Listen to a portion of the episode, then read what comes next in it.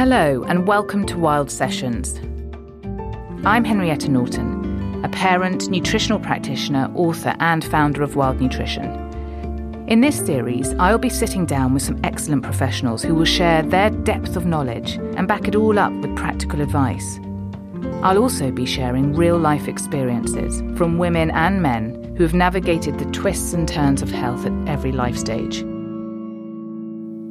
Here we are at episode three of Wild Sessions, and my guest today is the fantastic Jenna Macciochi, who is a immunologist and incredible woman in her field. She's also the author of Immunity: The Science of Staying Well. And I'm really excited to have this conversation because of the times that we're living in right now and the conversations that are happening around immunity, immune support. And I think there's a lot of misunderstanding about a what the immune system is, but also we when you hear terms like boosting and the immune system or supporting the immune system, what does that actually mean? And, and actually, is that wedded in science or not? So, today is a really exciting conversation, and I'm really looking forward to talking to Jenna. So, Jenna, welcome to Wild Sessions. And ordinarily we'd be sitting around our kitchen table, but today we are doing a virtual kitchen table with me in my study, and it looks like you in your study. So, welcome yeah. virtually to to the podcast. Um, oh, thank you. You're a top tier guest for me because as I mentioned, it's it's not only because of the times that we're living in, but you really are a voice of authority in the area that you work in, and I have a huge amount of respect for you, as do many others. So, just by way of background to the listeners, you are an immunologist and also a lecturer at the University of Sussex and you are also very passionate about that sort of 360 degree approach to well-being and supporting the immune system or immunology. And so therefore that's illustrated by you are also a fitness instructor i understand and also have a passion about nutrition and lifestyle interventions as well and how that affects the immune system. And you're also author of immunity the science of staying well. So a huge amount that we can talk about today and welcome Oh, thank you. Thank you so much for having me. Yes, I'm pleased to be here. Let's start a little bit to understand a little bit about you and, and how you got into this specific field of immunology. Yeah, I mean, it's quite sort of serendipitous, but I grew up in Scotland on a farm in the countryside and we grew a lot of our own stuff on the farm and my mum had this belief that you know everything could be solved at the dinner table. And i guess i was curious about that. And I, on a farm you see the circle of life don't you? You see everything. Absolutely, yeah. um, and i guess i kind of had this interest in what makes the body go wrong. Why do people get sick? And i just remember it quite vividly when i was very young being really interested in this. And when i was researching what i wanted to do when I was leaving school, the field of immunology just seemed to kind of fit the bill. It was like understanding the world around us in terms of our health and poor health and disease. And I kind of fell in love with the subject and have never really looked back. And interestingly, with a background in, in farming or living on a farm, it's also mm. the connection, that synergy between essentially the immune system of the soil and of the earth yes. and the planet, the environment around us, and that connection with our own well-being and our the own resilience of our immune system and ability exactly. to be able to adapt to infection. And so that's really interesting. I didn't know that about you. That's that's fascinating. And so when often we talk about the immune system, which is obviously getting a lot of airtime at the moment, particularly, mm-hmm. it's quite easy to think that the immune system is a kind of separate system in the body. And actually, yeah. it's not that, is it? It's a ubiquitous network of processes and cells and functions that actually infiltrate absolutely every single function in our body. So, can you tell us on a very top line level, because I know it's a complex beast and an incredible thing, and we're still understanding it, but can yes. you tell me a little bit from a top line level what exactly is the immune system? How does it affect our health? Yeah, for me, the immune system is really this all embracing, all encompassing wellness system. It's as indispensable as your heart or your lungs to, to you being alive. And, and it's also very mysterious. I mean, it's found in every part of your body. It's not one thing, although we often speak about it like it's one thing, but it's, it's the white blood cells that are swimming around your, your body, but it's also congregating at the barriers to your body. So you have loads of immune cells, immune tissue, immune molecules that are lining your lungs, for example, or your gut and your skin, all those areas that could be vulnerable to things in your environment. Our microbiome is part of our immune system. It forms part of those defenses to the outside world. And it's the barriers to your body themselves. So the skin, the airways, the gut, which even though they're inside us, those are actually tubes that are exposed to the outside world. So that means they have a certain vulnerability and your immune cells uh, and tissues and organs are there to protect those surfaces. So it's really this kind of huge galaxy of different components scattered all over your body that are working collaboratively together every minute of every day. But we only really think about it when we get sick, when we get those uncomfortable symptoms of being unwell. Well, I think this is it. It sometimes loses its time in the sun as a hero because it is working so hard all the time. And, mm-hmm. you know, there's almost not one. I love that term galaxy. I think that's beautiful. It beautifully illustrates it for me very visually. But there is almost not one condition or disease within the body that is not involving the immune system. Everything involves the immune system, yes. whether you've got acne or you've got hormonal conditions or you've got you know, I think it's sometimes misunderstood as almost just for Christmas, just for that winter yes. season yes. when you're fighting yeah. off seasonal niggles, and actually it needs that continual support. Yes. And yeah. um, and when we're looking at our lifestyle and we're looking at our diet and the way that we live, and we need to be having the health of the immune system at the forefront of that. Exactly. And addressing yeah. that. I like that. It's not just for Christmas. it's not just for infection. this was a big motivation actually for me to write the book because I was like, oh, we only ever think about it when, you know, it's seasonal lurgy rolls around. But actually it's doing so many more amazing things than just fending off germs. I don't know if you would agree with this, but I always say when it comes to supporting immunity, prevention is key. It's yes. There are so many steps before you experience the, the physical yeah. symptoms of feeling unwell, or whether that's spottiness or whatever it might be, before it presents physically. There's been a whole host of different things that have been happening prior to that, yes, and sometimes for years. Exactly. So I would love to understand, with your feet firmly within the scientific realm and everything being evidence based about what you study and what you say. Mm-hmm. I would also like to understand how lifestyle has come into that conversation for you as well. Yeah, well, I guess uh, you could think of the immune system a bit like the brain both in its complexity, but also that it's a sensing system. So it's there constantly sensing what you're doing with your life, where you are, how you're feeling. And we have now abundant scientific evidence to show this that even things like negative emotions, when they are happening too long or too frequently, it's sending a signal to your immune system that there's some kind of danger. It becomes primed and ready for action also the environment that we're living in. So part of the world that we're living in, it's sensing maybe you're exposed to lots of pollution. Maybe you spend a lot of time in nature. And these are all inputs into what's shaping your immune system and how it's going to respond. And I think that for me, when I started to really dive into the scientific literature around that, it kind of opened up a whole new world of understanding about this system that we take for granted and, and only think about during the winter lurgy season. And that's when you can start to think, well, what inputs am I giving to my immune system in my day to day life? And I tend to sort of break it down into the different areas of lifestyle and diet. And you can think of what nutrients am I putting into my body? And there's a lot of discussion around things like vitamin C and zinc, which of course are critical to our immune system. But all of the essential micronutrients, the vitamins and minerals, if we have a deficiency or we're running low in any of those, then that would effectively stifle the ability of the immune system to do its job.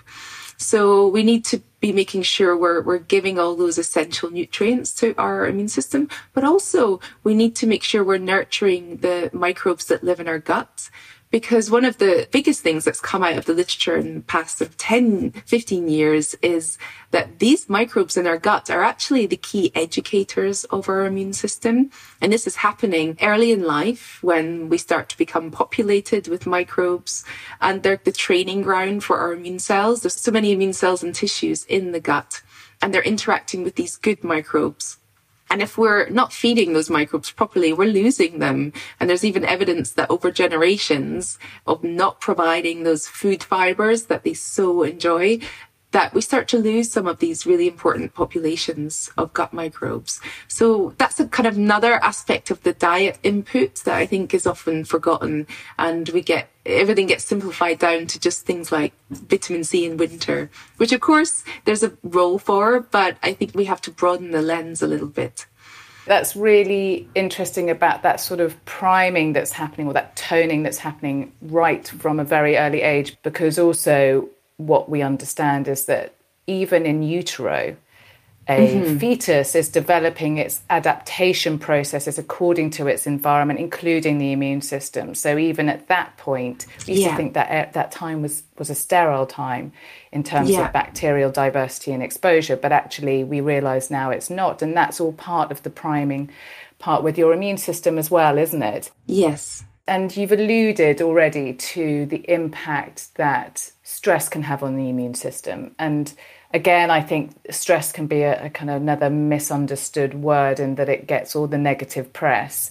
Yes, um, yeah. And actually, a bit of stress is really important because stress actually works as a sort of tonifier, doesn't it, and builds resilience yes, in exactly. all aspects of our life, in our well-being, and but particularly around the immune system. And there is that sweet spot between it being too much and you being in a sort of hyper arousal state, for want of a better word yeah. um, that can negatively affect the immune system too. So how how do you feel about stress management techniques that would also impact on the resilience yeah. or adaptability of the immune system? Yeah, uh, that's a huge piece of this sort of puzzle of our overall kind of immune balance, if you like, because as I said, this immune system is a sensing system, which means it's sensing how you feel. And we only have one physiological stress response, uh, no matter what is causing that stress, whether it's you're about to be hit by a bus and you have to run to safety, or you just have too many work deadlines, or problems in a relationship, the same stress chemistry is going to be pumping around your body. And, and as you said, I think there's some comfort in learning that we develop this physiological stress response not to make ourselves ill, but actually to motivate ourselves to safety. So it's supposed to be short-lived motivational type of response to keep us well. But I do feel like the modern world that we live in has just got a bit mismatched. And sadly, we seem to spend more of our time in this sort of stress fight or flight response than we do in a state of relaxation. And it's not designed to be a response that's always pedal to the metal. And that's where things start to break down and go wrong. And we know that some of the stress molecules that are involved in that response, so things like cortisol uh, and adrenaline, our immune cells have receptors for these molecules on their surface, which means they can respond to those chemicals in our body. So they're directly able to alter their behavior based on how stressed we are. And generally, when you're stressed and your body's tr- trying to get you to safety, it's triaging the energy away from other things like your immune system. So we tend to find that immune responses are a bit subdued when we're very stressed. And that's when we're more vulnerable to infection. And, you know, I'm a person who has held my hands up and said that stress is something I have often struggled with. And I think it's just that challenge of finding a balance of being a mum to my children, having my job with its sort of peaks and troughs of busy times. And so I've spent a lot of time on my own journey looking at how to manage stress. And I do think that I would recommend to anyone who might be feeling the negative impact of stress in their life to just go on a bit of a voyage of discovery. Because one thing that I found is it's sometimes not helpful to read things like, oh, start a meditation practice. Because when you're already very stressed, the thought of starting to meditate is actually quite stressful in itself. That might come further down the line. You need more real time tools to, to get you there, to empty that overflowing stress cup and for me it's it's definitely getting away from my computer screen because a lot of my work is based around that. It's getting into nature which we we now have such a strong body of evidence that being in nature uh, the widening of your gaze when you're looking at not you know at a close-up screen but looking more broadly at the horizon it's sending inputs to your brain that it's safe. You can relax. And then this is then translated to your immune system. I think that's a really important tool. Exercise just finding joy in little things. So making small parts of your day from a habit to a ritual. So that afternoon cup of tea, just kind of elevating that to more of a ritual where you do things much more mindfully and you spend much more time tasting or smelling or just having a time without your phone or your computer. I think that can be a really good kind of little lifesaver in your day. And then there's a whole host of supplements that I think can be quite useful. So I like L-theanine, which is a, an amino acid that's quite relaxing. Um, it's found in green tea. It's a good alternative to coffee if you're already feeling a bit anxious. And it doesn't make you drowsy, so you can take it during the day or also at night. And then things like ashwagandha, which has a growing body of evidence now around its benefits on, on the stress response. Fantastic. You've given such a, a, holistic, joined up body of advice there. A lot of them come down to, I was just listening, thinking it's almost going back to what you said right at the beginning about how you grew up. You grew up with that connection. It's not just woo wah now to say go for a walk, it's good for you. it's, not at all. It's actually rooted in science. There is a significant body of, of research now to show that actually being in nature yes. is is really good on so many different levels and particularly around the immune system. So it's connection to nature, but also the other things that you're talking about, building in habits that you have and making them into yeah. ritual. It's about connecting to yourself as well, isn't yes. it? And actually, yeah. that can be incredibly grounding and actually give a little bit more. I think if we don't have those in our daily life, then we can. It can be very easy to be overwhelmed um, yeah. and we lose perspective of what we're worried about. And, and yes, so these are yeah. these are brilliant and really practical as well, really easy things for us to implement. And I would echo what you're saying about the terms like meditation, you know, often makes people want to throw a book at the wall. It's, it's, yeah. it's, you know, when you're in that space where you can hardly find, it feels like you can hardly find five minutes in your day. Those yes, are the things yeah. that, that actually turn people off. And it's, it's really simple, actually. It's just, change that word to stillness or to quiet yes, or as you exactly. say connection just being doing one thing at one time because now we've become this this this global society of multitasking which I don't think has many benefits um, no, if they're done long term and, and regularly. I mean, a bit of multitasking can be really shaping for, for the brain, but not to the level that we're doing it now.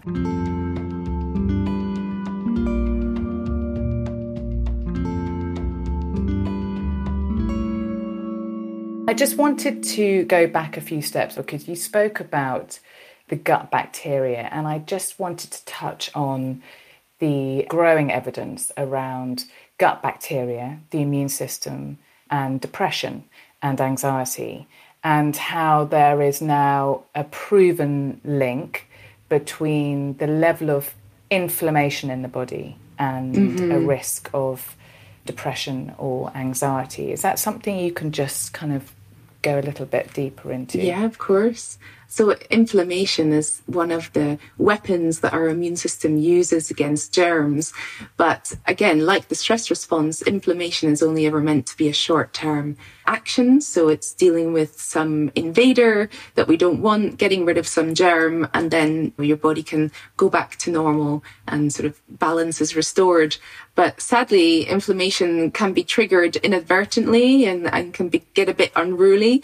And the gut is actually a huge source of inflammation in the body. I mean, when we eat a meal, we get a, a, slight rise in inflammation in our blood, even if it's a very healthy meal.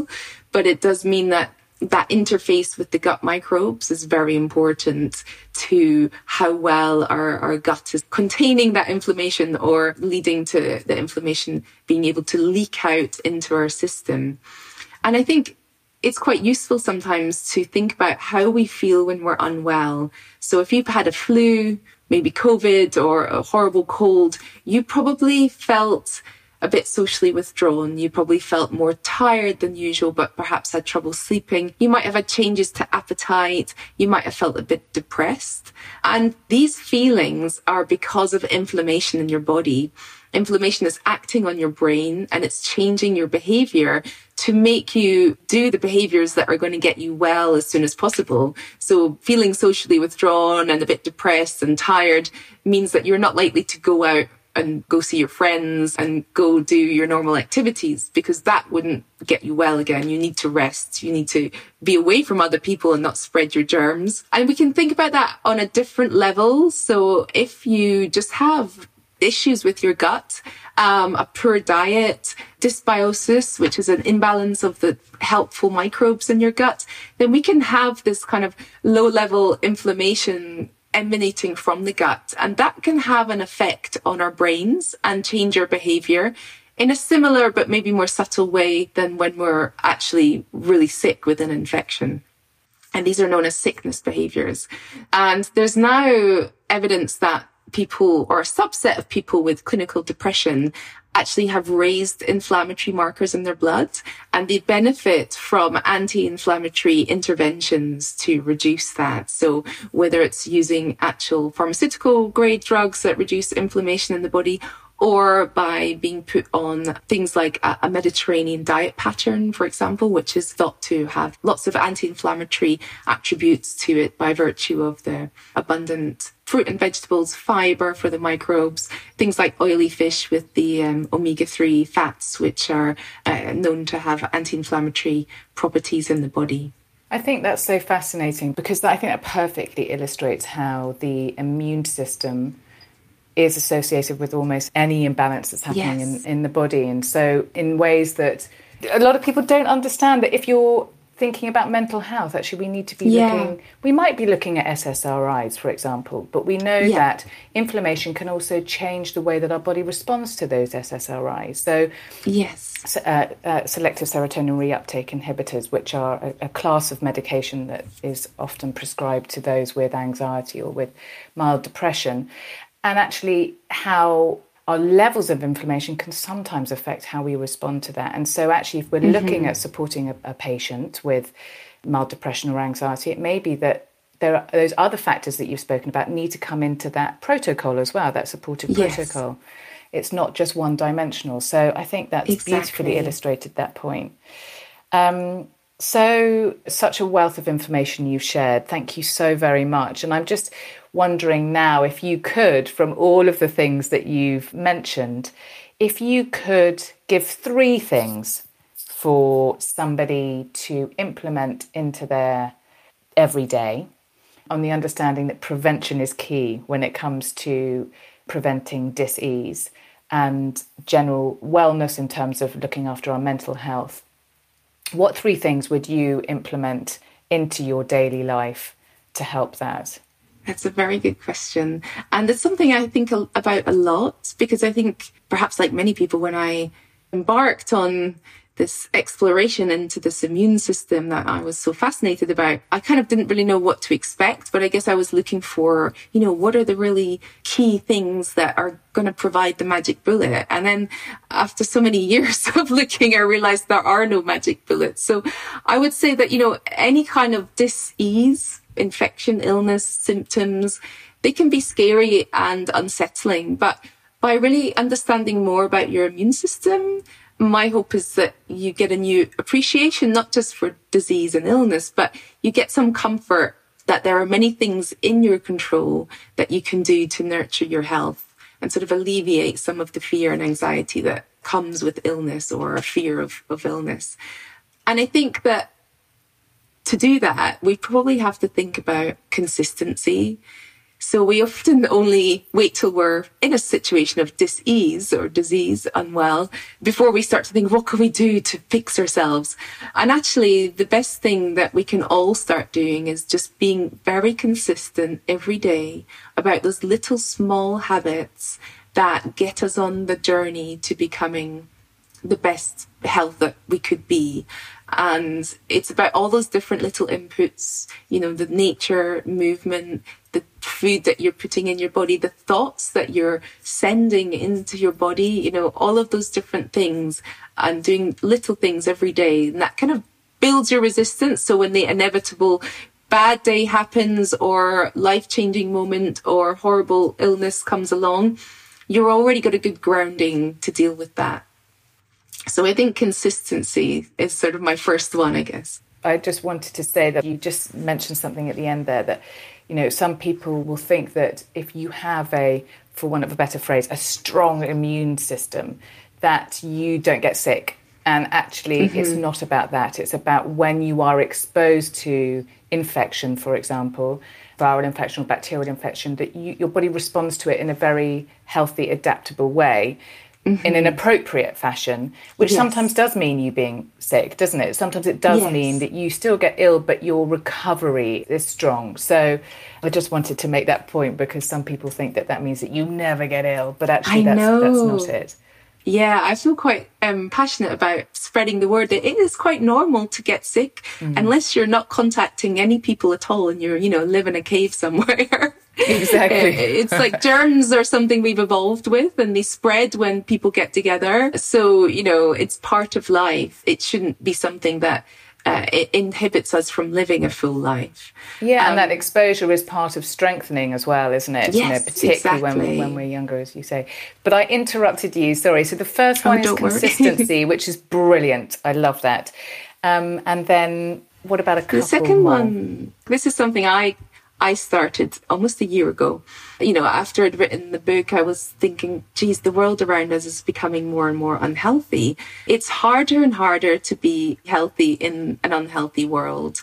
And I think that what I started to consider was this act of self compassion. So just being kind to yourself instead of using sort of fear or guilt or shame to motivate yourself to better healthy habits.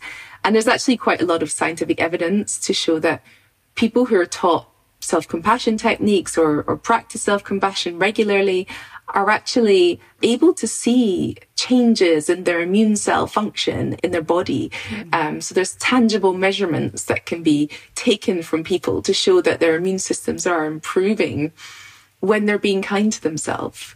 And I just sometimes think, why did it take me so long to realize that being kind to yourself kind of opens up so much more to your world because you can buffer those hard times. You don't reach for the unhealthy habits and then spend the next three days feeling guilty and bad about the whole packet of biscuits you ate. Oh, Jenna, I think that's a really, really beautiful point. We've almost forgotten the art of being gentle and, and mm-hmm. compassionate. I love that. And we know as well that it's not just I mean, it starts with us, doesn't it? And then actually, what happens? The beauty of that is, is that what happens is it then echoes out. It echoes out to the people that you touch. That compassion, that gentleness, that kindness, which then mm-hmm. impacts very physiologically for them as well. Mm-hmm.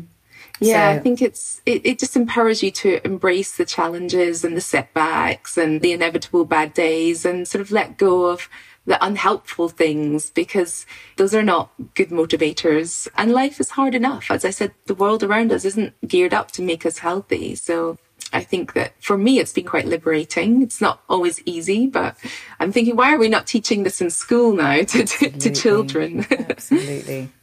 And then your third, yeah. The third one, thinking about your overall diet pattern, we get a lot of hyper focus on nutrients, on individual nutrients.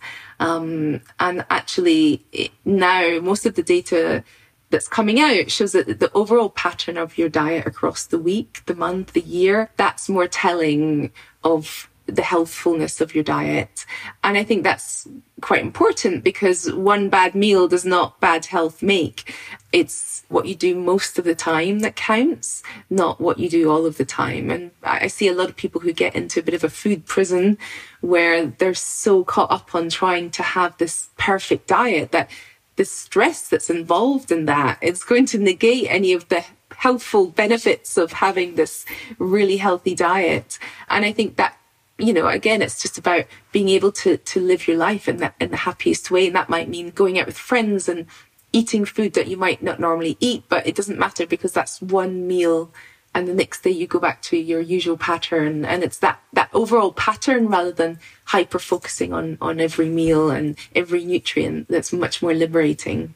And that's such an empowering thing to say as well because i think there is so much information. There's a a sort of tsunami of information about what yes. to eat and and often very much somebody focusing only on having avocado and toast for breakfast and only having mm-hmm. and actually it's not food is so much as you say so much more than that it's about communing yeah. as well it's about all yes. the things that you've you've spoken about i absolutely love that what wisdom you bring i mean just incredible singing from the same hymn sheet it's been such mm-hmm. such a joy to listen to you and just just to recap on that then that's so you're saying consistency compassion mm-hmm. and essentially moderation, which I really love because you can apply those to, those are transferable terms. Yes, you can exactly. apply to everything and it's not as you say very prescriptive in you know make sure you have three tomatoes a day and yes exactly. and so i think that's that's really really helpful and and i'm i'm sure that that's going to resonate with a lot of the listeners. So Jenna, thank you so very, very much for sharing your incredible brain and your beautiful wisdom. That's been a really lovely conversation. And I hope that we get to speak to you again because I know that we've only scratched the surface of things that we could say. So I hope that there's going to be another conversation in the in the running soon enough. Oh yes, I hope so too. I'm a huge fan obviously of wild nutrition, so always a pleasure to collaborate or do anything together. So thank you very much for having me. My pleasure.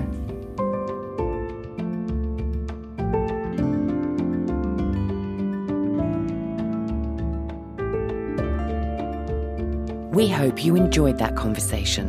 Please do let us know what you thought. Rate us on iTunes, follow us, share, and spread the word with others. This has been a Wild Nutrition podcast with Henrietta Norton. It's produced by Phil Bodger. Special thanks to Nina Humphreys, who composed our theme tune, and everyone at Wild Nutrition for their support. You can subscribe to Wild Nutrition Podcast on Apple Podcasts and Stitcher. And you can also find us on our website, wildnutrition.com.